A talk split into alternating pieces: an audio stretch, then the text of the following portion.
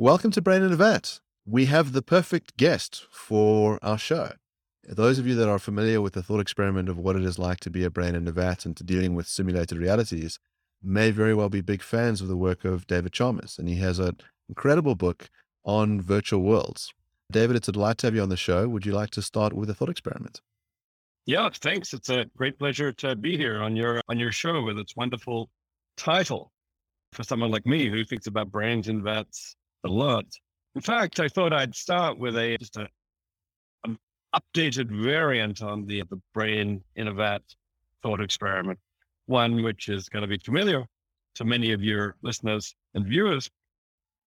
This is the thought experiment of could we be living in the matrix?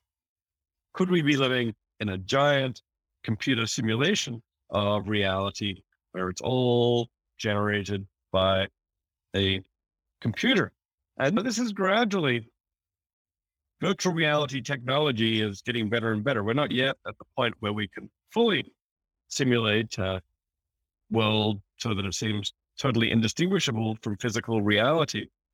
But give it another 50, 100 years, we may be able to do that. We may be able to connect people up to virtual reality systems that seem exactly like physical reality and people would be able to tell the difference. And that then raises the question could that be happening to us? Could we be in a computer simulation right now? And of course, this is wonderfully depicted in the, uh, the movie The Matrix, where I guess Neo, the Keanu Reeves character in The Matrix, is not quite a brain in a vat.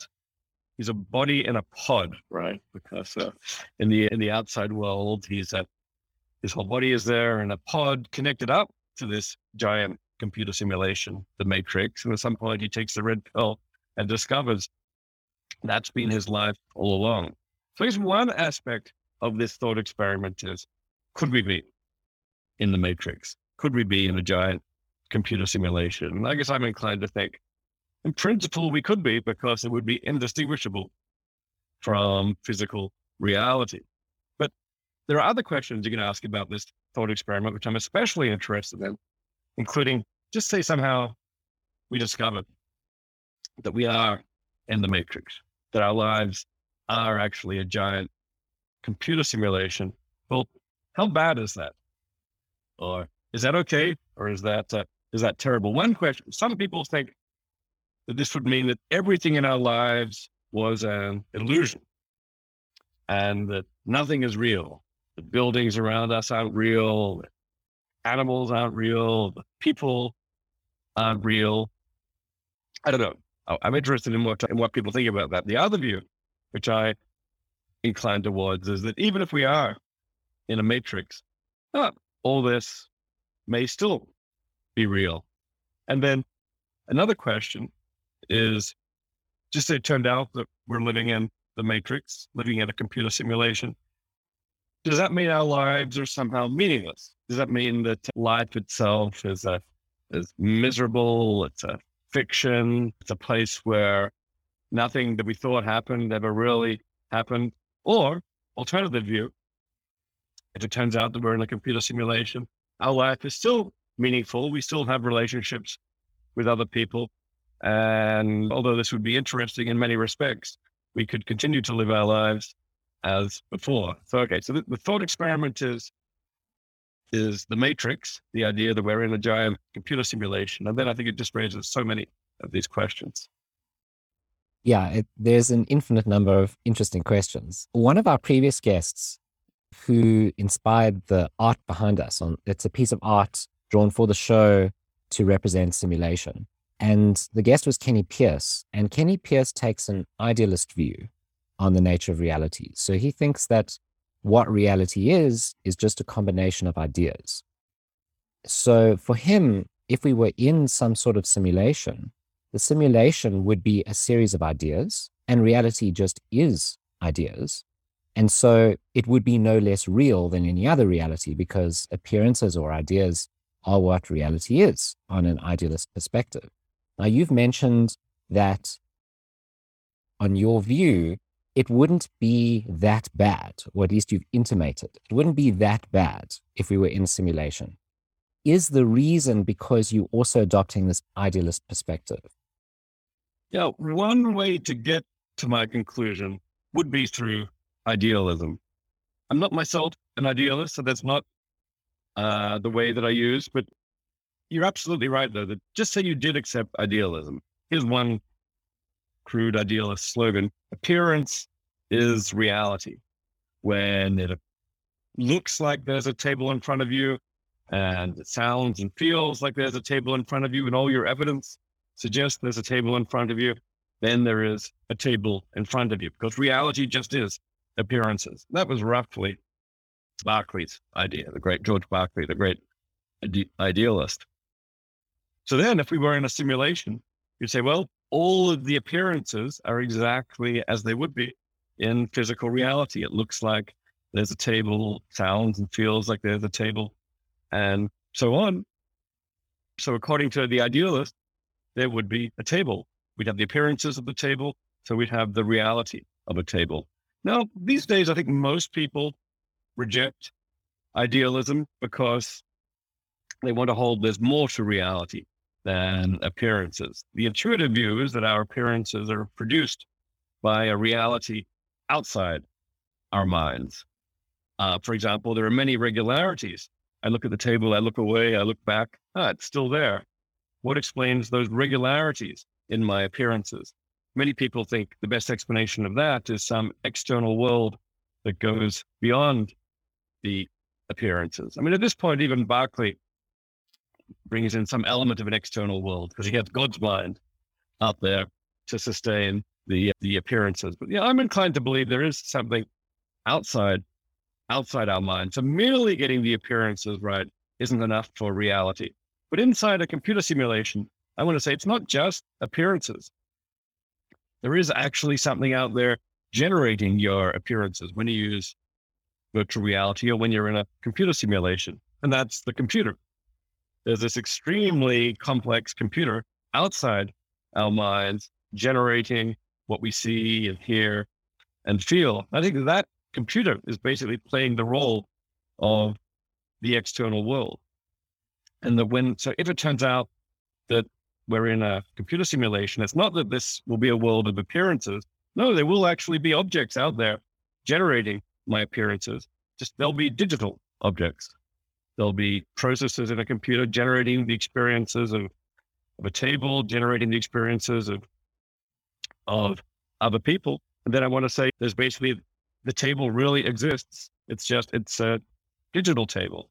Digital tables may be different from ordinary physical tables as we conceive of them, but they're still perfectly real.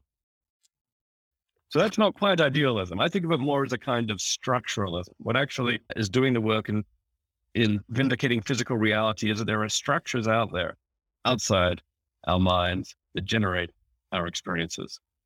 So, one thing that might make a difference is whether our perception of reality accords well with what that reality is, regardless of whether it's um, made of bits and bytes or whether it's made of uh, wood and plaster. One of the things that might make a difference is whether all the beings that we encounter have their own conscious states or whether they're non player characters. If it is the case that the only person in the simulation really is you, but you are deceived into believing that you're engaging in a world with other beings who have their own conscious minds, who can form relationships with you, that seems quite different. That seems like a form of reality that's highly deceptive and one that might wind up being meaningless as well. In other words, you believe that the person who is your wife and your best friend has beliefs about you, loves you. And in actuality, they don't. They're just a, a non player character that's part of the simulation. And uh, if you were to know this, you might feel that you are leading a life that is uh, robbed of meaning. Yeah, I agree. That's that's pretty serious. And this ties to the philosophical problem of other minds. How do we know that anybody else has a mind? How do we know that other people are conscious? If you follow Descartes, then each of us knows that we ourselves have a mind, but we're conscious. But what about other people? And when we raise the simulation idea, it's at least a possibility that perhaps it could be that we're the only conscious being in the simulation. Actually, uh, the philosopher Grace Halton has argued that uh, this might even be quite likely. For example, maybe when beings make simulations, there are very heavy, heavy ethics constraints. Whenever you create a simulated universe, you'd be creating all kinds of all these conscious beings with so much suffering. Maybe that's something you're not allowed to do lightly. So most of the time, perhaps they create one conscious being to study and then make everybody else a non-conscious, non-player character. Yeah, if we turned out to be in a world like that, I think that would be very, very depressing. You know, my partner is not actually conscious, doesn't consciously love me.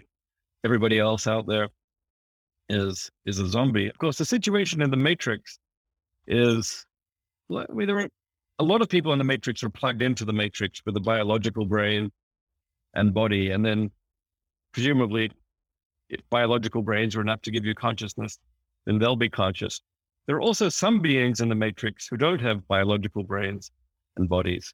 The agents, Agent Smith, Agent Jones, the Oracle, Woman in Red, and so on. And there is an interesting question about whether they would be conscious if we're in a simulation like that. That kind of comes down to presumably they have simulated brains, if not the original biological brains. And then you have a question about whether simulated brains are enough to give you consciousness. My own view is that is enough to give you consciousness. So even if I'm in a simulation where the other beings are all simulated, that's still consistent with them being conscious. But the problem of other minds is definitely a serious issue, especially when it comes to evaluating, yeah, the let's say the, the value and meaning of these scenarios. I want to take a step back because what we've been discussing so far is what are the implications if this is real? So, if simulations are real, what are the implications? But I want to take a step back and ask, well, are we sure this is a simulation?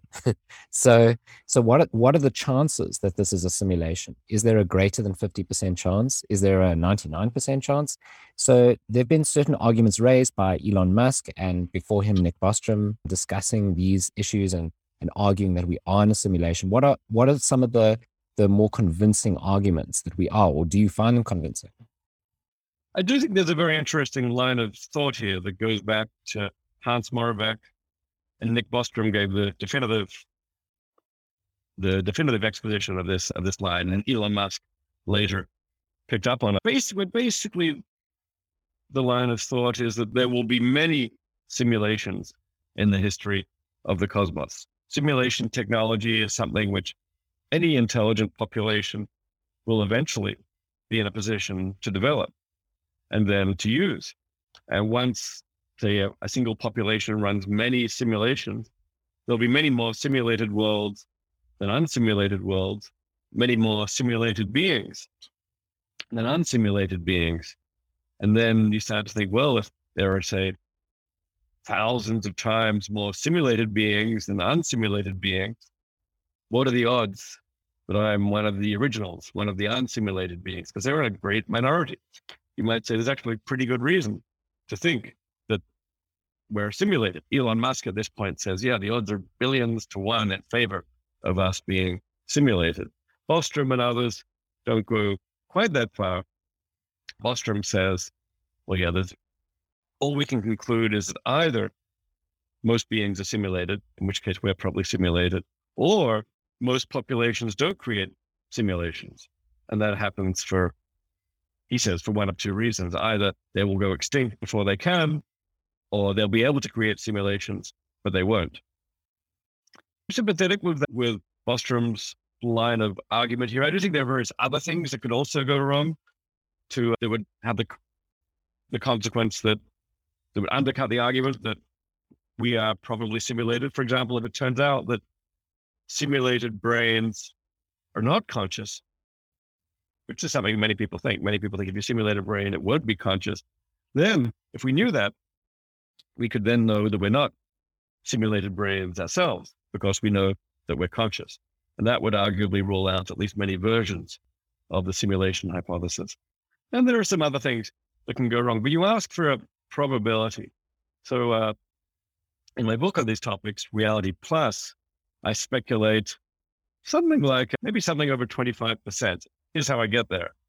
I say, well, for most beings to be simulated, we need at least two things to be true human like hmm. simulations with consciousness like mine are possible, that's that's the first thing. And the second thing is if they're possible, many of them will be created.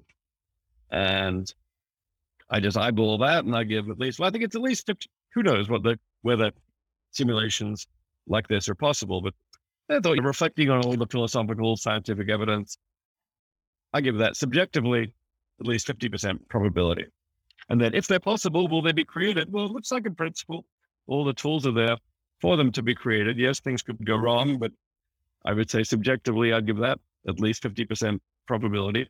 Multiply those out, you then get 25% probability that most beings are simulated.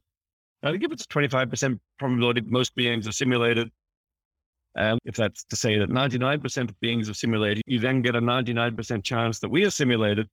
Multiply that 25% by the 99%, and well, I guess you get 24.75% probability that we're simulated. But let's let's round that off among friends and call it 25%. Not a rigorous argument, but that's roughly where I am subjectively on this. So you mentioned earlier that the simulators might be constrained by the ethics of scientific research. If you were to simulate a world, what are the constraints that you would place on yourself? And what do you think the best possible simulated world would be like? It's a really interesting question that goes to some very deep issues in ethics and the theory of value. You know, what makes for a good life?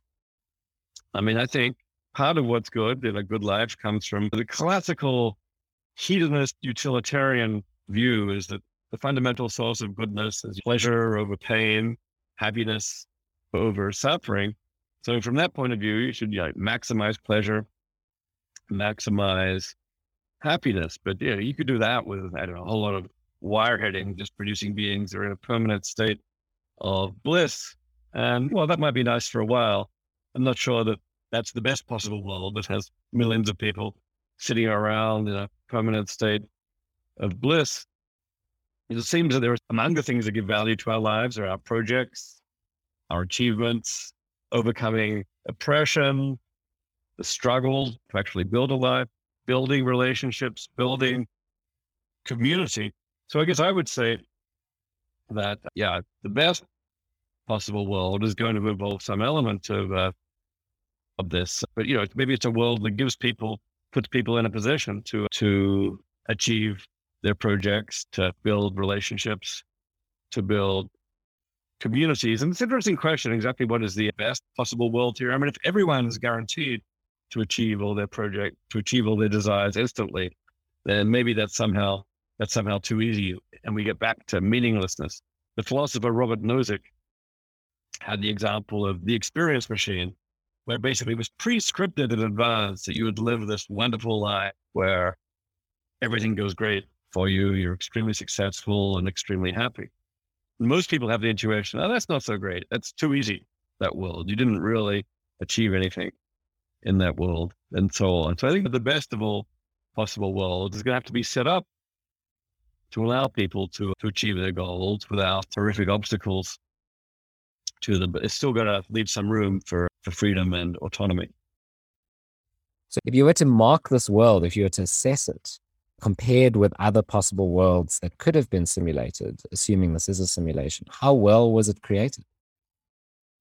In terms of achieving a valuable world that's good for the most beings possible, yeah, I guess I'd be inclined to say not not terribly well. I mean, I mean, obviously, you look at the number of humans throughout history who have suffered enormously. I mean, there are extreme cases like the Holocaust. I mean, it seems pretty clear that if you're going to design a, a, simulation to to maximize, you know, goodness, you you would not build a world with anything like the the Holocaust. But just look at on a more mundane scale. Just look at all the people who have had difficult and unpleasant lives and unhealthy lives and great periods of of illness and poverty for you know for most of human history. Then we can bring in the non-human animals many of whom have lived lives with an awful lot of uh, awful lot of pain and suffering. So I guess I'm kind of think this world was gives every side of maybe having been designed by simulators who said, let's set up the laws of physics and evolution and watch it go. But they weren't terribly trying to uh, trying to optimize the goodness of the world. In the case of theology, this is a version of what people call the problem of evil. It's like, yeah, it doesn't seem to be a benevolent God because look at all the terrible things that happen. And then there are there are things you can say to say why God would permit this to happen. But yeah, likewise, it, it looks like for similar reasons, our simulators are trying to maximize goodness. I mean, that said, the world is not all bad. There's many, many amazing and remarkable things have happened in human history, and you can make the case that the universe, the cosmos, is better off for having this simulation than not. But probably in the space of simulations. I mean, I was going to say maybe it's mediocre, but uh, arguably it's better than mediocre. Maybe many simulations would not even produce conscious beings at all. This simulation, this world has conscious beings and remarkable things, civilization, culture, science. So I'd say in all those respects, it's, it's going to be much better than just a, an average simulation with nothing at all, but probably still quite far from the from the maximum point. So you drew this parallel with philosophy of religion, and you know you might very well have these like a deist god, right? Who says, "Well, I'm just running an experiment. Let's just see how it goes." And I'm running millions of these things simultaneously. So I don't really pop in. I'm not an activist. Maybe in the early stages of the simulation, I kind of poke my nose in and you know check how you guys are doing. But after a couple of thousand years, I can check out. But one of the things that a, a, lot of theists believe in is this notion of an afterlife, the idea that you could have a soul that transcends a physical reality. What would that look like in the virtual world? So if we are in a digital simulation, what would it mean for us to persist beyond our digital deaths? I've never been much of a theist myself. I've always thought of myself as an atheist, but the simulation hypothesis does open up an avenue to some of these traditional theist ideas, or at least to a you know a naturalistic version of them, deism, if you like, as opposed to theism with a relatively naturalistic God. I mean, the creator, if we're in a simulation, the creator has some of the properties of a traditional God. At least they created this local universe, and they may be very powerful and very knowledgeable about what's going on in this universe. One analogy is what people sometimes call a demiurge, the local god that crafts our universe, even if not the top god at the top of the scale. And this does also, this does then raise the question of life after death, which you might have thought was this supernatural idea involving souls that we shouldn't take seriously in the age of science. But if you're on board with the simulation idea, I suppose there's a form of this that might make sense. For example, what happens when we die? Well, there's going to be code for each of us, right? There's going to be a, something running on the computer corresponding to our brains, our algorithms. There are going to be backups, presumably, and perhaps when we die, our brains disintegrate. But somebody could somebody could lift out that code and put it into a simulation somewhere else. So who's to say that the simulators don't, at least for, for some of us, maybe some people they're particularly interested in, they they lift out that code and keep it around. Maybe send it to a new heaven simulation. Maybe just keep it around, uh, waiting for some later time when they run a new simulation where I don't know, Einstein gets to meet Beethoven, who gets to meet Proust, and put them all in a room together. So uh, yeah, this at least opens up the possibility that our simulators could do that. But also, as you say, it may be that our simulators are just not interested in doing anything like that. Maybe they're just scientists who set the universe up. They actually, they actually they ran a million simulations at once, and they just varied a few parameters to see what happens in each of them. And they're now just running overnight. In the morning, they'll all be finished. They'll come back and and collect the data. If so, we're going to have a God who is silent, I guess, in the traditional conception. So this raises some interesting questions around what makes you you. In other words, personal identity. So if all I am is a piece of code, that seems very different from saying who I am is my body or who I am is my memories, unless you're identifying that code with memories. So let's take the Matrix example. So Neo wakes up as a body in a pod. Is he that body in that pod? Or is he the mind in the Matrix, which then gets removed from the Matrix? And it seems like some people would say intuitively, well, Neo is really the guy in the pod. is not the guy in the Matrix.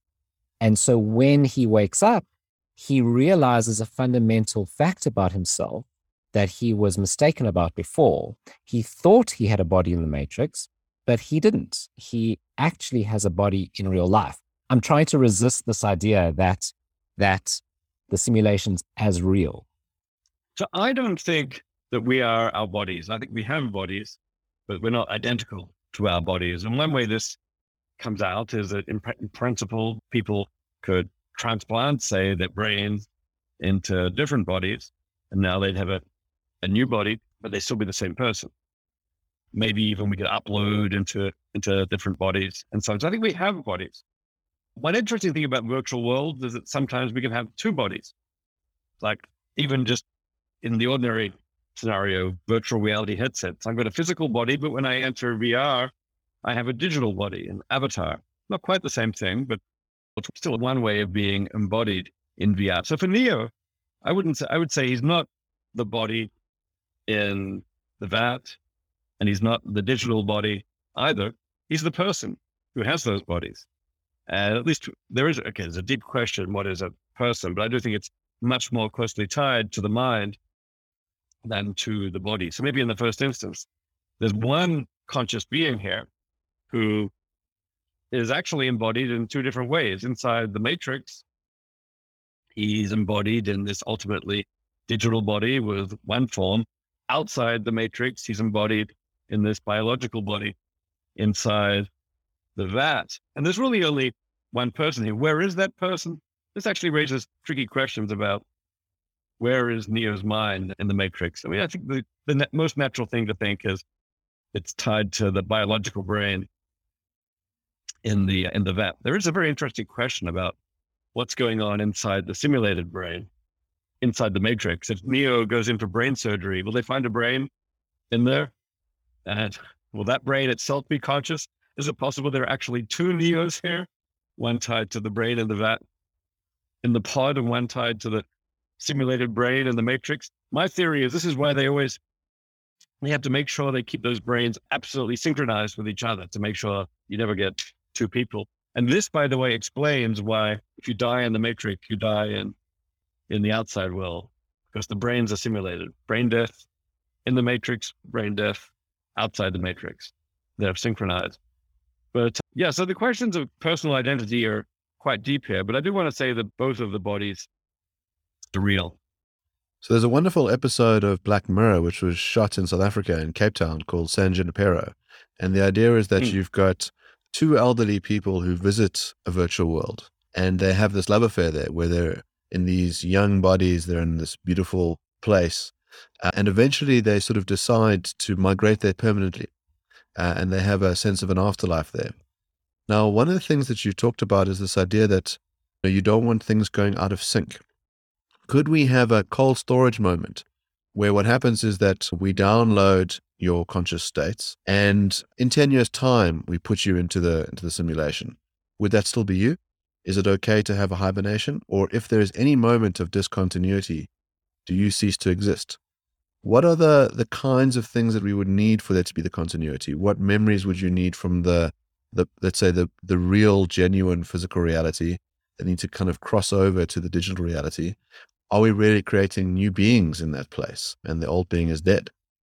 These are these are great questions and i don't have a settled view of personal identity what makes a person the same person over time so i don't have definitive answers to this but these are actually becoming practical questions. You mentioned cold storage. There's actually a group there are groups there's a group called alcor in, in the us in arizona that actually freezes people's brains and sometimes their bodies as well with the hope that later they might be able to reactivate them. Actually, they invited me to come give a talk to their uh, to their group. So in about a month or so, I'm I'm I'm going out there, and for them, it's really important these philosophical questions. What are the people are doing this in order that they could survive and potentially be immortal, or at least live a whole lot longer. And then they want to know what the conditions under which this will actually continue. I think you know, most people have the intuition that if you just freeze the brain and then unfreeze it, maybe that's good enough because it's analogous to maybe what happens when we go to sleep at night. We lose consciousness and then we get it back. But there may well be a period, a long period when uh, unfreezing is dangerous and damages the brain. But you can instead do something like take all the information we have about the brain, run it through ex- extremely sophisticated brain scans. Maybe they're also going to have records of our bodies and behavior and so on. Then they'll take all that and they'll reconstruct a person who's as much like you as possible. Will that be you? Or will that be a, will that be a new person? Or there's also the case depicted in San Junipero, the Black Mirror episode, where they basically record the whole brain's activity and then upload it to a brain. And then the question is, would that be you? One thing that seems plausible to me is under certain circumstances, that could be you. If you do the uploading gradually, for example, if you replace your neurons one at a time by silicon chips, gradually end up with an uploaded version.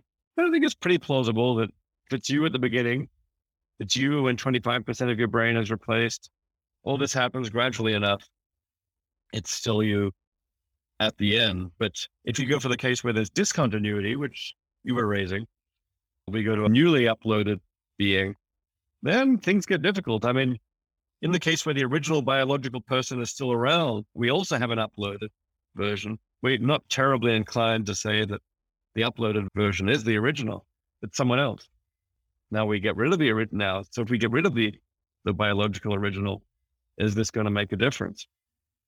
Well, I think it's it's still you. And if it is, even if it is, it, yeah, there's the question of how much memory needs to be preserved. I, I guess I'm inclined to think that what matters the most here is questions of the mind, questions of consciousness, questions of memory, questions of psychology.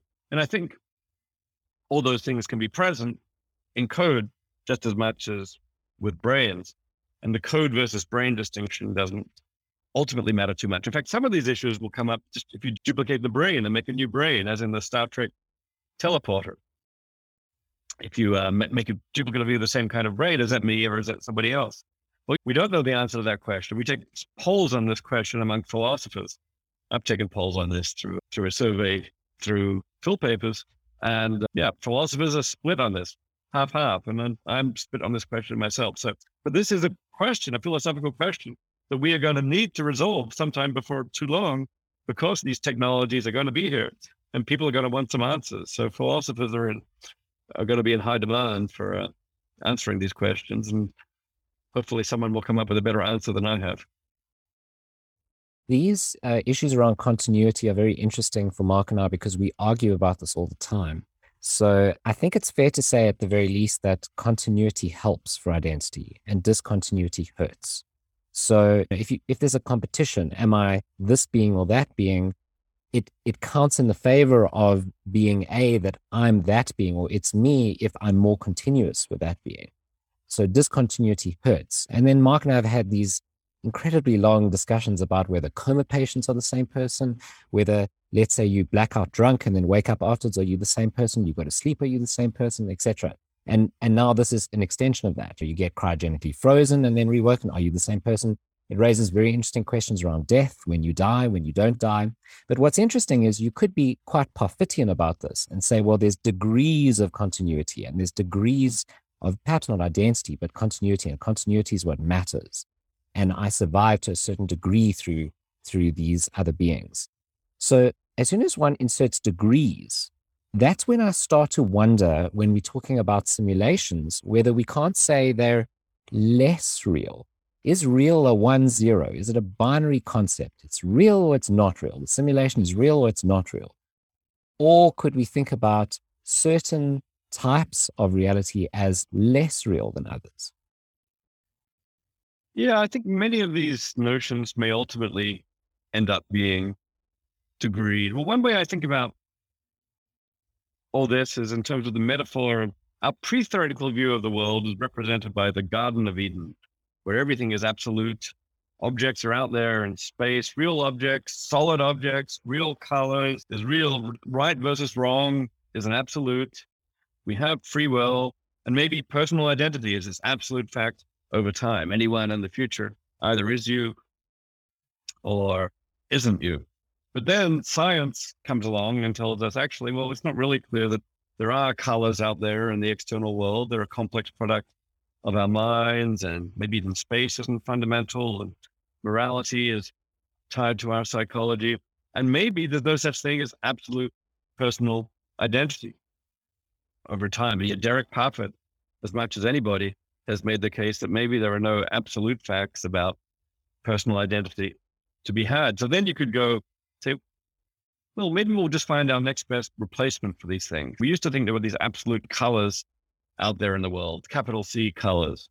That's how it was in the Garden of Eden. But now there's just lowercase c colors, complicated patterns of reflectance that that produce the the mental effects that colors do. So likewise, maybe there's no capital I identity over time, but there's lowercase i identity. Then the question is, yeah, what is that? What is that worth? What is that good for?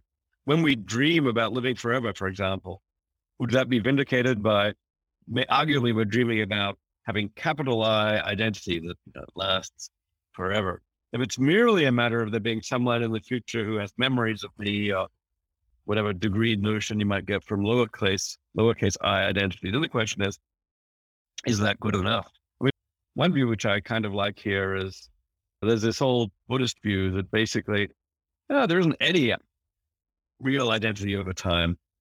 Every morning when you wake up, you're a new person.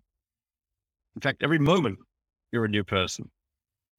And there's nothing deep apart from some psychology that ties you to this person yesterday. Um, I think if I became convinced of this Parfitian view, maybe then it would have the consequence that, uh, that yeah, no deep identity over time, just this weak kind of identity over time. And there is a real question then about how much of our intuitive picture of identity and of hope for the future this can vindicate. I mean, in a way that a continuous degree notion is slightly conservative version of this. Okay, well, it's just that it's not absolute, but you can have 90% identity, 80% identity, 70% identity. Okay, well, that's at least close to what we want. And if I get 99% continuity with someone in the future, okay, that's pretty close to my pre-theoretical hope. I get worried by the view that says, no, actually, there are no deep facts of capital I identity at all. There are just these substitutes, uh, memory, continuity, and so on. And the question is, how much are those really worth? So I'd like to return to an earlier topic, which we discussed briefly this notion that what would make a simulation more meaningful is that if you were engaged with beings who possess consciousness, that instead of just having the simulacrum of a relationship with your wife, that even if she's digital, she has conscious awareness, and that would make it more worthwhile. Now, a lot of the work that you're quite famous for is this work on consciousness. And I imagine that some people will be skeptical of the notion that you could have non biological beings who are nonetheless conscious. In other words, conscious beings that are digital. So, what are the things that could persuade us of consciousness in these digital beings? And what are the things that you think allow for consciousness to arise? So we don't understand consciousness and we don't understand why consciousness exists at all, how physical processing gives rise to consciousness, and what it is about that physical processing that really matters in giving you consciousness. So, to some extent, all these questions are open. Nevertheless, my own view is that consciousness is not biology only, that it's possible to have consciousness in non biological systems, such as silicon systems. And maybe the paradigm case here would be just say a brain, but where all the neurons are replaced by, by silicon chips, like a functional isomorph of the brain in silicon.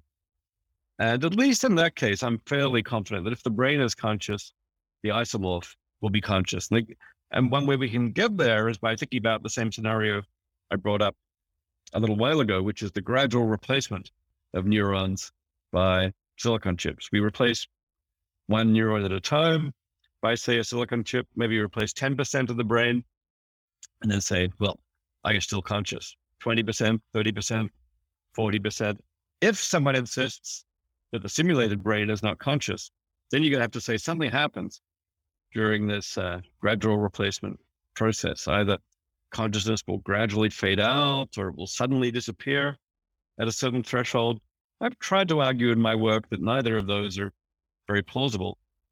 It's much more plausible that consciousness will continue throughout the process. If that's right, then we at least have the possibility that a non biological silicon system could be conscious. It's still true that we don't have a solution to the problem of consciousness. We don't know how silicon could give you consciousness, but we also don't know how brains could give you consciousness. Somehow they do.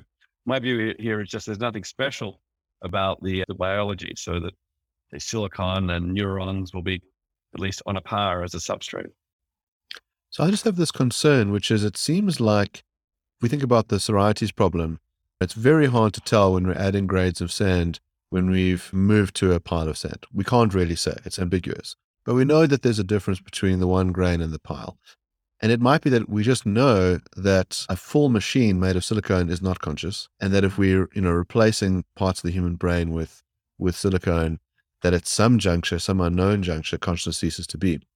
But the move that you've made is to say, well, given that there's this ambiguity when we're replacing neurons with silicone, the end product must therefore be identical as the beginning product in that the sense that both are conscious. And that seems deeply counterintuitive to me. It seems deeply counterintuitive to you that the end product would be conscious. So, what are you inclined to think happens along the way? Does consciousness gradually disappear and disintegrate, or is there a threshold where your consciousness will disappear entirely? Yes, I would think that you have a cessation of consciousness. I suppose what's interesting about it, of course, is what we might have is you have genuine consciousness at full neurons and you moving towards the simulacrum of it. I'm assuming that, in other words, the being that you're monitoring seems the same throughout. In other words, they're reporting data and observing the world and describing things to you as you're replacing. But it seems like there's a difference between that philosophical zombie who has no inner life and the genuine person who has the inner life and the external effect. Now, we can't observe the difference externally, but it seems like when I show you the, the philosophical zombie, you say, well, that thing isn't conscious. I accept that. It's difficult to tell externally the differences between that and a genuine, you know, person. And the fact that we could change the substances in between, we might say we don't know when the swap happens. But I would think that you would think that the one is conscious and the one is not. I think we can certainly conceive of philosophical zombies as we can conceive of, say, the silicon creature as being conscious, and we can conceive of it as not being conscious, as being a zombie. And both those are both serious hypotheses that we can at least make sense of. The question is, which of them do we have reason to believe? I can also do that with a brain. I can look at you and I can conceive that you're conscious and I can conceive that you're a philosophical, a philosophical zombie. I have no proof that you're conscious.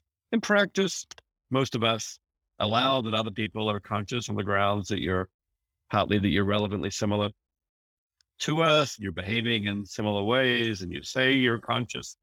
Some of that is present also in the case of if we had a silicon duplicate, say, of you that I was talking to. The behavior would be there. You'd say that you were conscious. Now, of course, the similarities would be a bit lower because we wouldn't have the biology in common. We just have the abstract organization in common. But still, I'm inclined to think that the difference between biology and it's hard to see how the difference between biology and silicon could matter so much here, given that we can actually substitute, you know, go back and forth between, say, a biological version of a neuron and a silicon version of a neuron. And I think the question that someone on your side of this has to answer is why does that make such a big difference? And what kind of difference um, does it make? Again, there's the whole question. Would it gradually fade out? Or is there like a magic neuron where once you replace that one, consciousness suddenly mm-hmm. disappears? And I think those are very, I do think that the biology is required view of consciousness, the one I think you seem sympathetic to, is a serious one. But I do think there are also some very hard questions for it to answer. Maybe one way of teasing out the problem is to relate consciousness to value.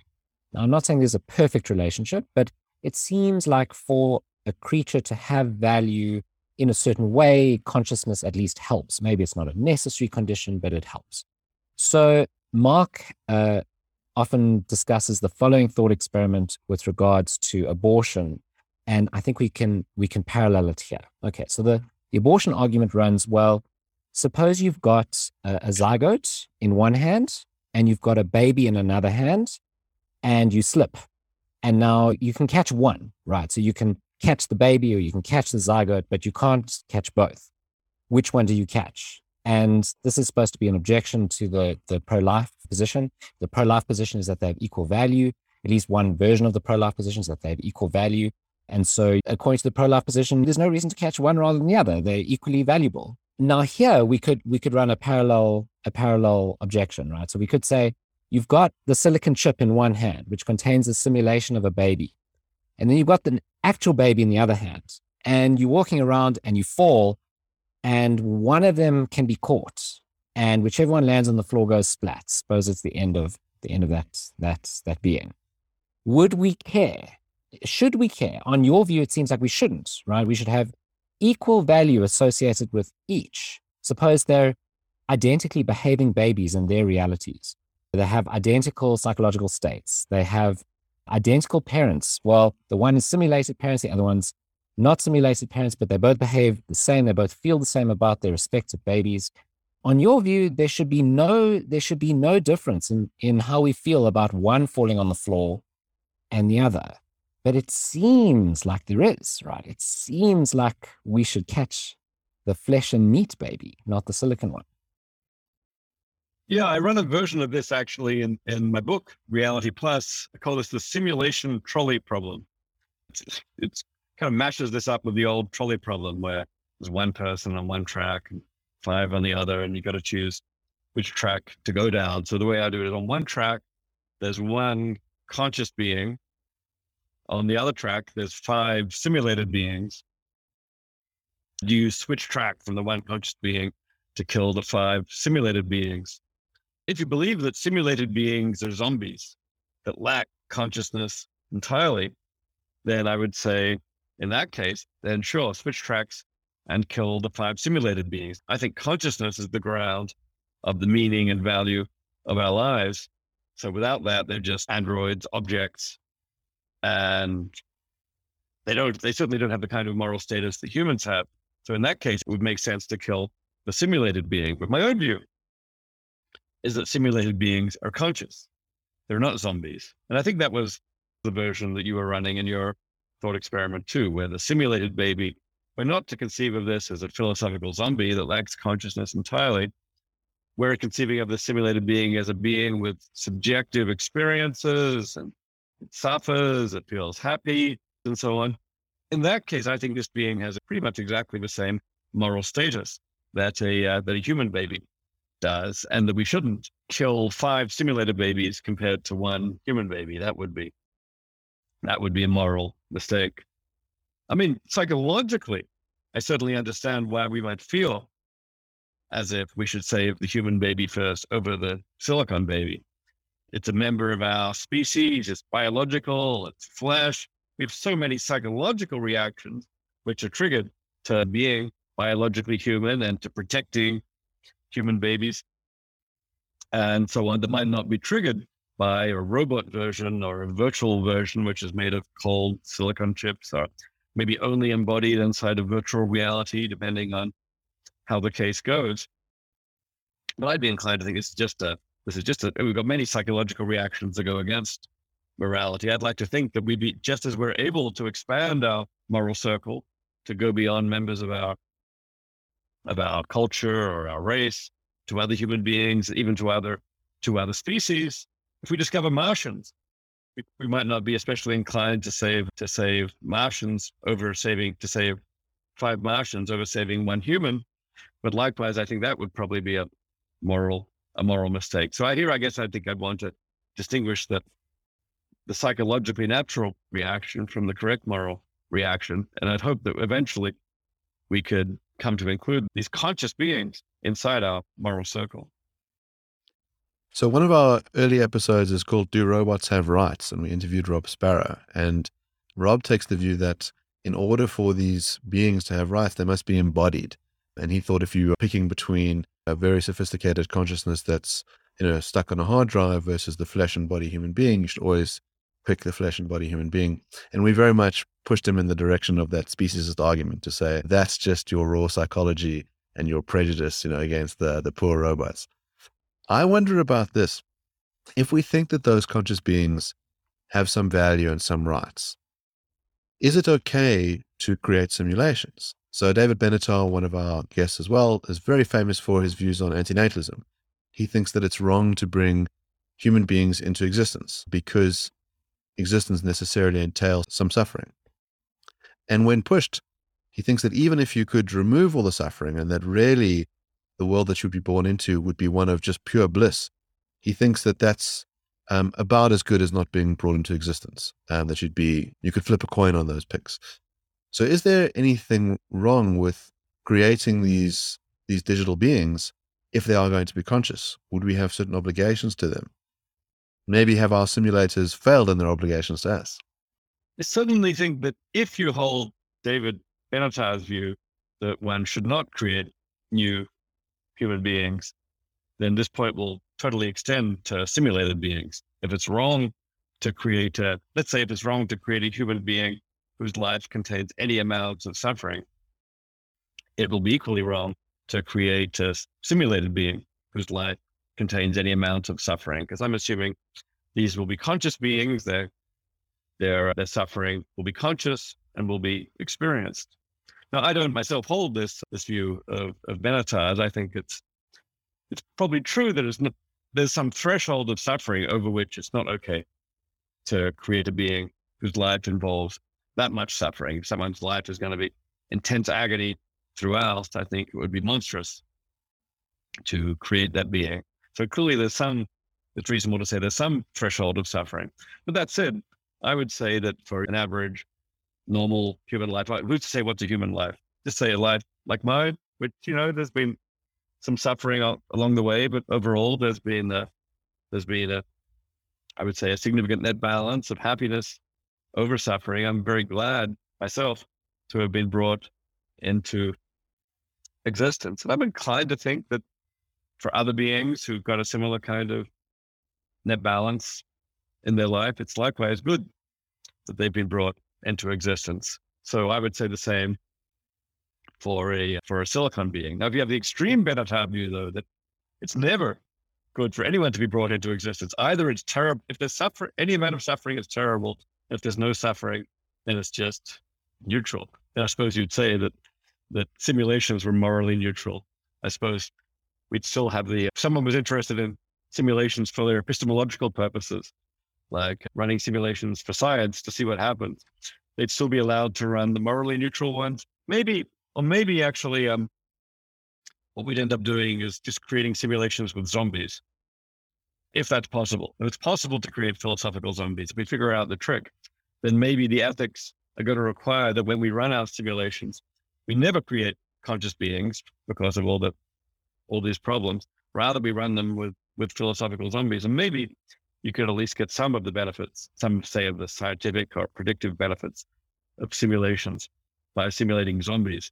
If, on the other hand, it turns out that there are systematic things that only conscious beings can do and that zombies zombies can't do, then that will end up having limitations, and maybe the science and the ethics will end up colliding here. One of our other guests, Stephen Kershnar, he takes the opposite view from David Benatar's. So he thinks that life is great and that bringing new life into the world is fantastic to the point where he bites some very strange bullets. But he would love the idea that virtual reality is reality, that you can have conscious virtual beings, because he'd say the best thing you can do is just go and create a ton of these, especially if they can in turn create more.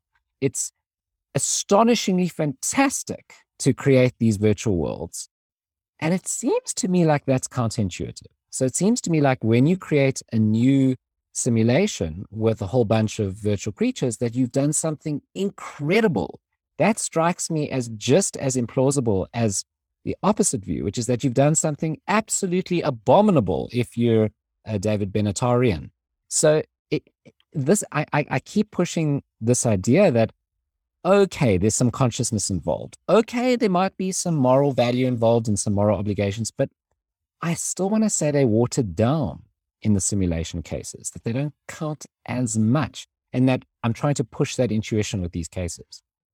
How do you feel about, say, a, a version of it where we, we don't create a simulation, just we create like a uh, a duplicate, a physical duplicate. Maybe we create, say, a duplicate Earth somewhere in the somewhere else in the galaxy, and we kind of run evolution for the second time, and we get duplicates of all of us there. And they're not the original. Maybe they're clones. I don't know. Do you feel that that matters as much, or do you also feel that that somehow, whatever, whatever status creating those beings has, that's also watered down?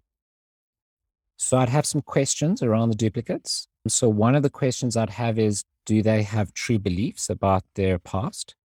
So are you duplicating them from scratch? So they grow up, they have all the historical information that we do, and it really is veridical that they have beliefs about what's happened on their twin earth, and that's all true?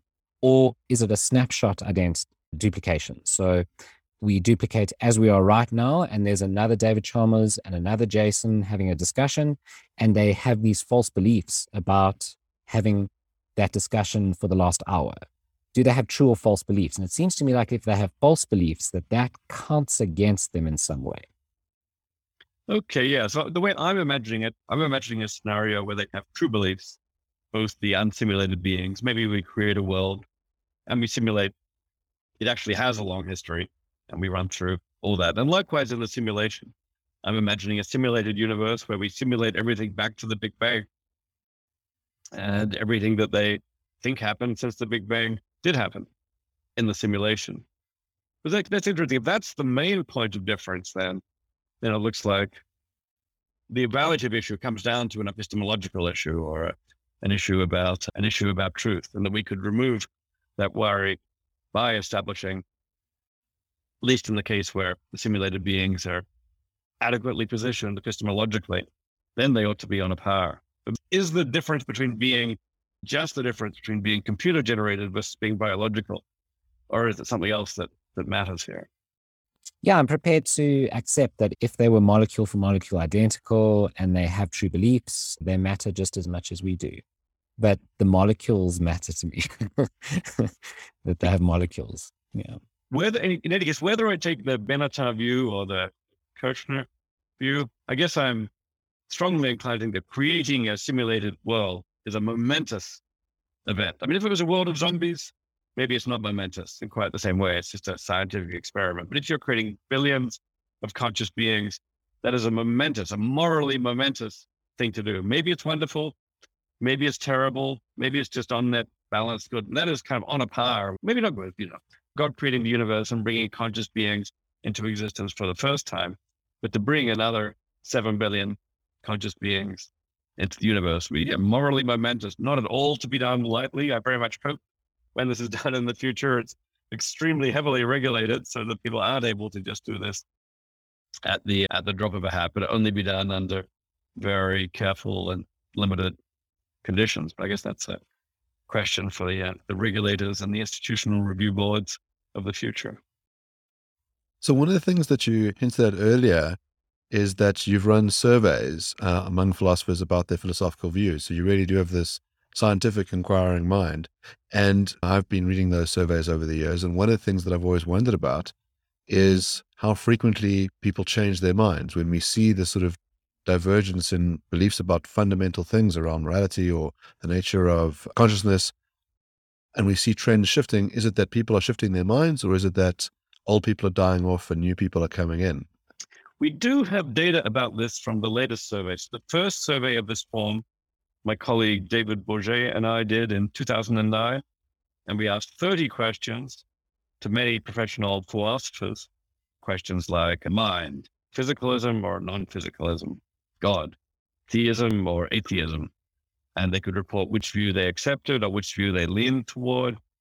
And yeah, we got really interesting results. 56% of philosophers endorsed physicalism to 28% not. 73% endorsed atheism to about 13% not, and so on. Then in 2020, we did this the survey again, this time with a bunch more questions, 70 more questions. We sent it to more people, but we also got to do longitudinal comparisons over time, both of the group and of individuals. And we did find, yeah, some individual, significant number of individuals changing their mind, and sometimes in systematic directions. I'd have to like to pull it out the survey to see exactly what the distinctive trends were. We also found cases where there was a change due to change in population. We separated out population level changes from individual changes. And I think we found both kinds of effects. So there were effects that seemed to correlate with having new people, younger people coming into the field with different views. And there were effects tied to individuals changing their minds. I can't, just off the top of my head, I can't remember what were the things that individuals changed their minds over the most. But in some cases, this was tied to certain views, like non-classical logic is more popular in 2020 than it was in 2009, except there's been a greater openness to, to non-classical forms of logic. And I think that shows up both at the level of individuals. Some individuals have become more sympathetic to non-classical logic now than 10 years ago, and at the level of people coming into the field. I think that's fascinating, specifically that individuals change their minds, not just that sort of society looks different at different times. And specifically that it's individual philosophers, because uh, I often get asked the question Have I changed my mind over the course of this show? So we've interviewed over 100 philosophers and have these robust discussions about various things. And I'm often asked, Have I changed my mind? About anything, and I haven't. really? Not even about something very minor that you hadn't thought about before, and now you've maybe yeah on on details, sure, sure. So I, I now think that certain objections are stronger or weaker than before, but I haven't had a Dionysus experience where I sort of go 180 from utilitarian to Kantian, vice versa. And I assume that was the experience of most philosophers that they get their PhD and they ossify into a certain position. And, and sure, they refine the arguments for and against, but that's their position. It's very interesting t- to hear that that's not the case. It's possible, maybe, that on the things that matter most to somebody originally, they don't change their mind that much on that. Maybe occasionally when big developments happen or they have a big new idea. But I think one thing that happens a lot is that there's only a relatively small number of philosophical issues that we have strong commitments on, on. And on other issues, we develop commitments over time. So, for example, I changed my mind about this whole. I started out as a Cartesian. We thought that if we're in virtual reality, none of this is real. I changed my mind about that at a certain point. That wasn't exactly changing my mind about a strong commitment. I hadn't written about, say, these Cartesian issues much previously. Rather, it was more like developing a new view. I think that happens quite a lot for philosophers. On the other hand, the question questions of consciousness, on which I was had strong commitments quite early, is there a hard problem of consciousness? Well, I would say at most I've changed my minds on relatively my mind on relatively detailed aspects of that question. The which form of which view is the most uh, is the most plausible, but on the big picture, the big strong commitments, I've changed less, and I suspect that pattern holds true. So if we did a uh, PhilPapers survey that also included strengths of commitment or have you published on this? And so then maybe we'd find uh, it'd be interesting if we found less change of minds for the stronger and more established commitments.